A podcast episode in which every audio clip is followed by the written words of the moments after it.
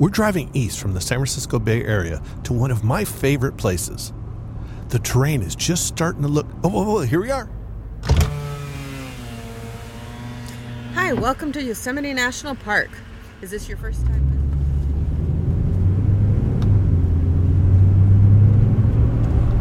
This is one of my favorite places to visit. Living in the San Francisco Bay Area, I'm lucky that California has nine national parks. Best of all, Yosemite National Park is only three and a half hours from my house. So it's close enough for me to go up and back in the same day if I want.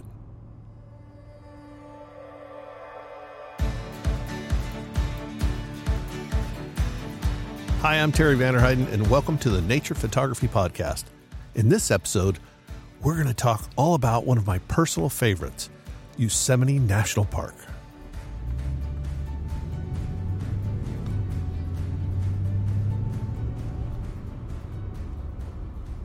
Yosemite was established in 1864 when Abraham Lincoln signed the Yosemite Grant to protect the park set in the Sierra Nevada mountain range. This is an incredibly popular national park that attracts some 4 million visitors each year. This was the first public land that was deemed protected by the federal government, and it paved the way to Yellowstone becoming the first national park in 1872. While it's protected in 1864, it wasn't until 1903 that naturalist John Muir took then President Theodore Roosevelt on a camping trip to Yosemite. This trip persuaded the president to bring Yosemite into the fold and brought it under the umbrella as a national park, finally becoming official when the National Park Service was formed in 1916. When you enter the park from the west, you have a couple of options. There's Highway 120, which is the most direct route from the San Francisco area, or you can take 140 from Merced or 41 up from Fresno. Today I took Highway 140 as I think it's a scenic drive and it's just a, a bit easier. When you come into the park, you drive down into Yosemite Valley. This is essentially a loop road that will take you to the end of the valley and gradually turn you around and you head back to the beginning of the loop. For the first part of the loop, you're on the south side of the valley and while the other side is the north side of the valley. These roads are separated by meadows and trees, and occasionally a few curious visitors. My first recommendation is to take Highway 41 up to Glacier Point and make your very first turnoff into the Tunnel View parking lot. This gives you a spectacular view of the Yosemite Valley where everything is laid out in front of you. As you stand on this popular overlook, you'll have the awe inspiring El Capitan on the left El Cap is a granite rock formation that's about 3,000 feet tall. Its sheer vertical walls make it a favorite place for rock climbers to scale each and every year. Near the center of your view, you'll have Half Dome in the distance. And then the valley is framed by the Bridal Veil Falls on the right. From this angle, you'll have the setting sun at your back, and sometimes storm clouds can boil in the sky in the background and you can't go wrong getting a good overall shot of the valley right here. This is also a great place to create a panoramic image. To create a panoramic image, put on a lens that's about 50 to 100 millimeters using one of today's digital cameras.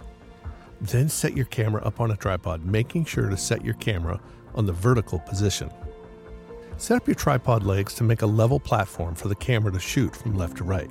Now, overlapping each image by about a quarter of a frame, take the shots as you go from left to right.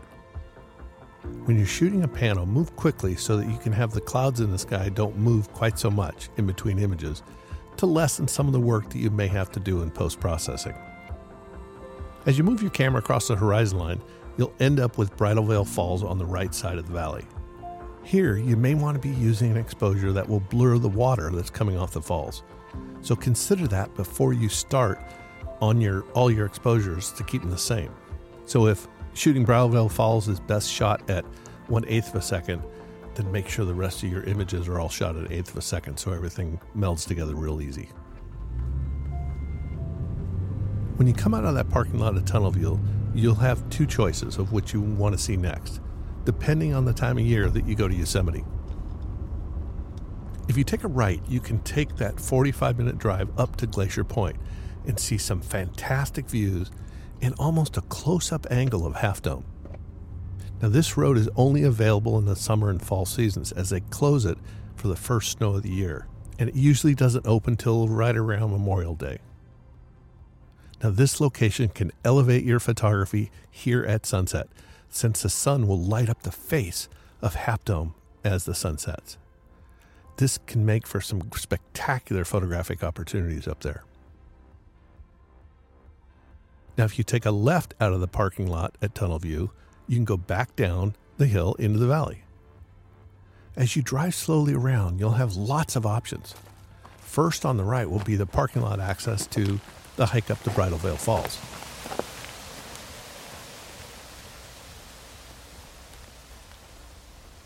This location has a fair amount of parking and is a pretty easy hike with camera gear. So if you want to get up to the base of the falls. Now, Bridal Veil Falls is a modest 620 foot plunge down these vertical granite walls. So, normally these falls are flowing all year long, with, of course, the largest capacity surging in the springtime. Here you can find lots of different angles to shoot the falls. There are many opportunities to shoot slow shutter speed shots to blur the water, as long as you remember to bring your neutral density filters. As you leave the falls parking lot, you'll have only one option, and that is to turn right to remain on this one way road traveling the south side of the valley. So now that you've shot in at least two locations by now, you hopefully have noticed something. Most everything you've shot is basically neutral colors white waterfalls, gray granite, and dark contrasty shadows. This is one of the reasons Yosemite is one of the best places to photograph in black and white. Well, it's not to say you can't create some beautiful color images here, because you certainly can. But this is a great place to try out your skills in photographing in black and white. The light in the high Sierras where Yosemite Valley resides comes with crystalline air and a very contrasty light. Where this may make your color images a bit harsh, switching over to black and white, you can make some phenomenal captures. After all, this national park was put on the map essentially by one man's black and white images none other than Ansel Adams. After the break, we'll talk more about Ansel Adams and the endless possibilities of black and white photography in Yosemite National Park.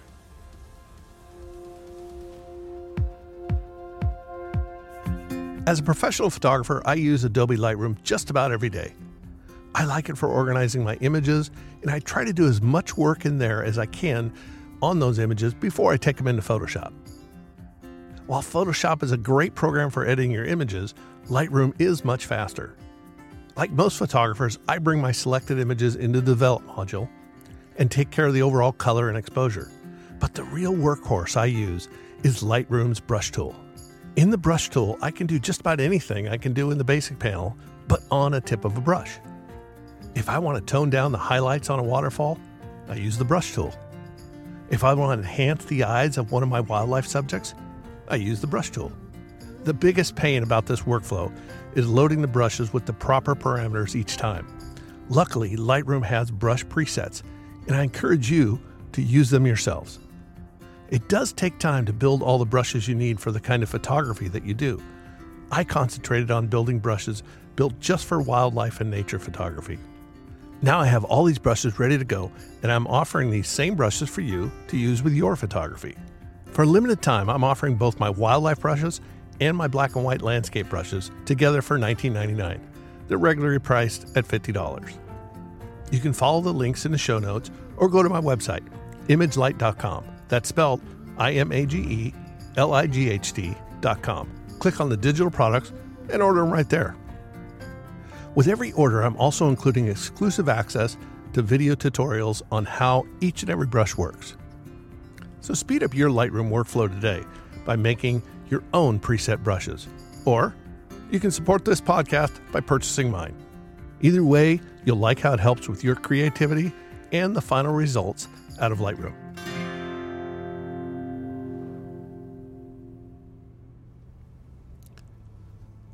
Ansel Adams started photographing Yosemite almost 100 years ago, and it was in 1927 that he captured the famous image Monolith the face of Half Dome. This shot is a face of Half Dome in the snow with the moon up in the background.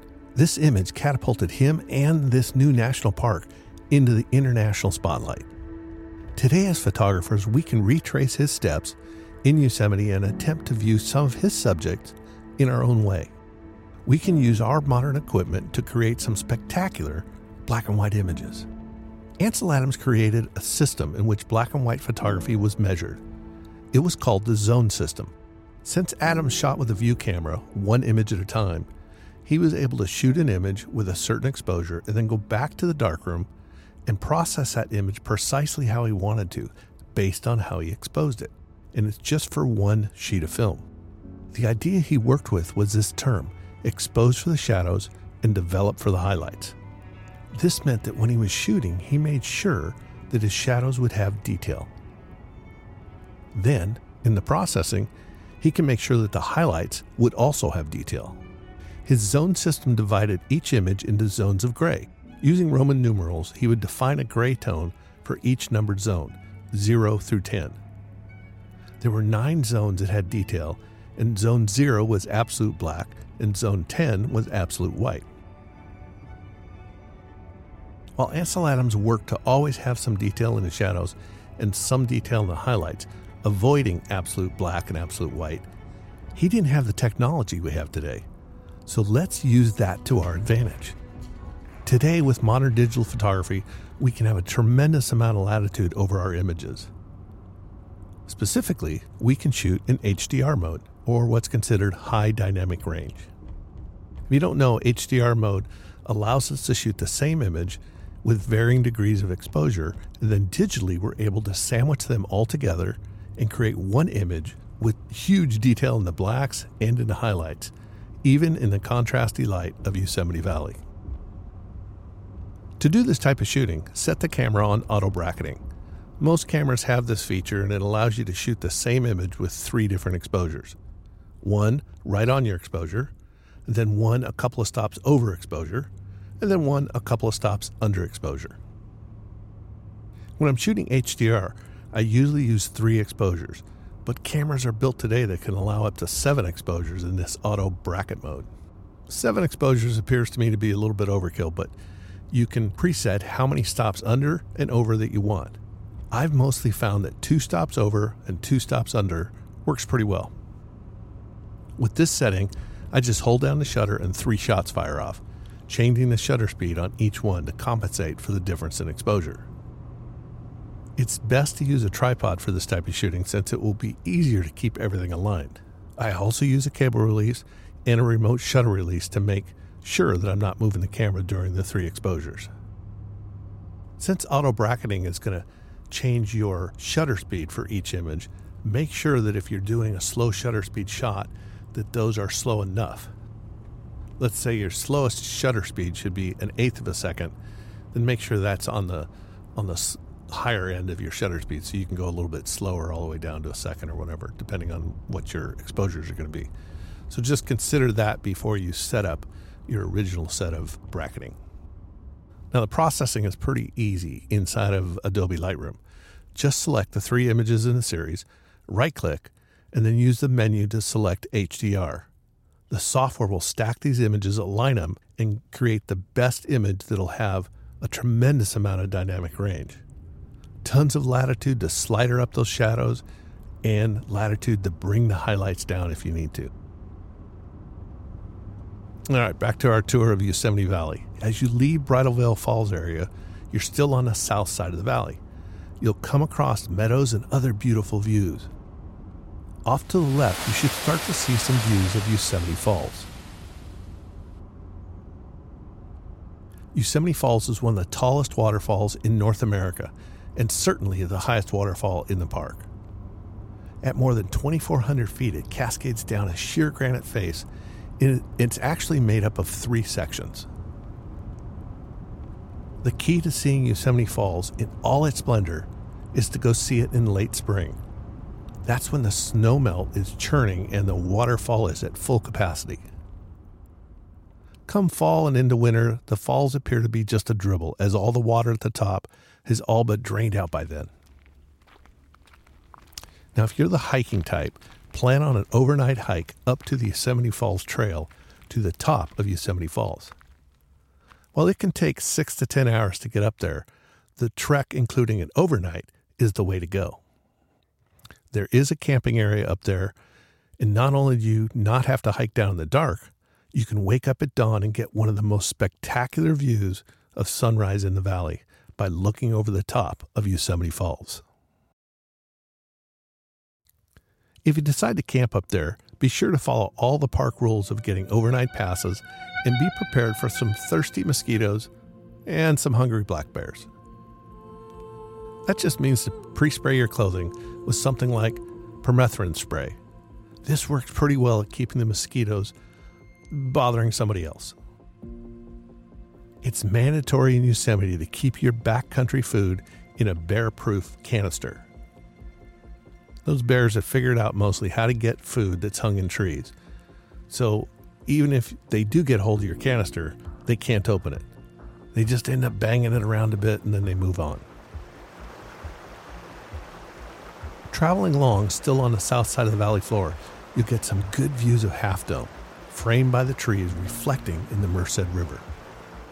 Look for Sentinel Bridge. It's a very popular spot to photograph Half Dome from. At the very end, where you're forced to take the turn to kind of head back on the looped road, here you can park and take a short hike up to Mirror Lake. Mirror Lake has decreased in size since the first time I visited Yosemite, but it's still worth the walk up there and make some images. It's in this area that you can park and hike the famous Mist Trail up to two popular waterfalls.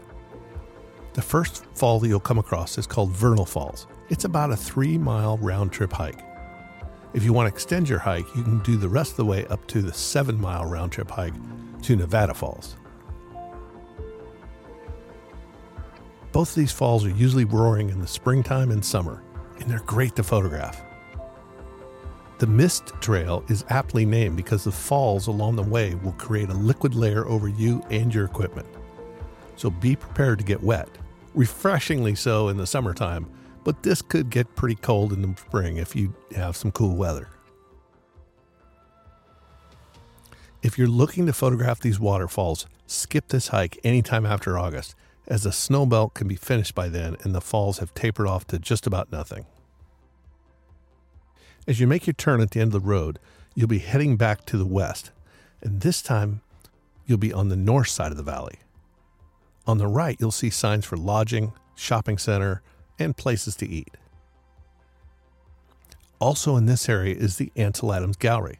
This is a great place to go to get inspired by some of his images.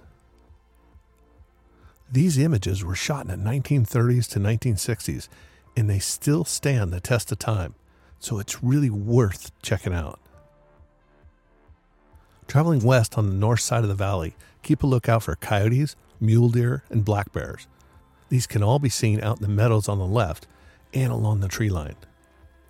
This is also the area you're going to pass by.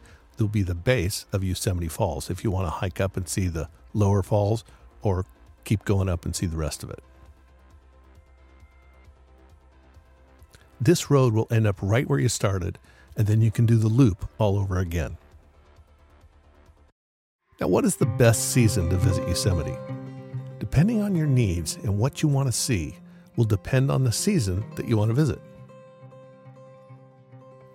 Summer by far is the most popular time to go to Yosemite, and most of those 4 million visitors go between Memorial Day and Labor Day. It's popular because the air is warm, the nights are cool, and the waterfalls are booming. All the wildlife's out, and all the park services are running. If you don't mind people, this is a great time to go.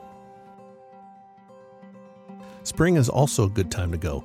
There's a lot less people, but if you catch it right, the waterfalls are going really super well, and getting a campsite or a wilderness pass is really attainable. Fall is also a great time to go. Just so you know, fall in California comes in at about late October and early November. The nights are cold, but the trees along the valley that do change color are vibrant yellow by then. Not much in the way of water flowing, but that can be a plus because you can make your way down into the rivers and streams without the worry of being swept away by the current. There's also way less people visiting in the fall. The hidden gem in Yosemite Valley is wintertime. There are very few people in comparison to the all the more popular seasons. While there are fewer services, such as the frequent trams of the spring and summer, the valley could be covered in snow, and that's a sight that has to be seen. Keep in mind that Yosemite National Park is best photographed at sunset, which means you don't have to get there at dawn to get some great images. The downside of that is that most of the key locations are best shot at sunset, so you may have to plan a few days in the valley to get everything that you want. So go check out this fantastic national park in California, and you won't be disappointed. Thanks again for listening and sharing this podcast with your photographer and nature loving friends. Until next time, this is Terry Vanderheiden with the Nature Photography Podcast.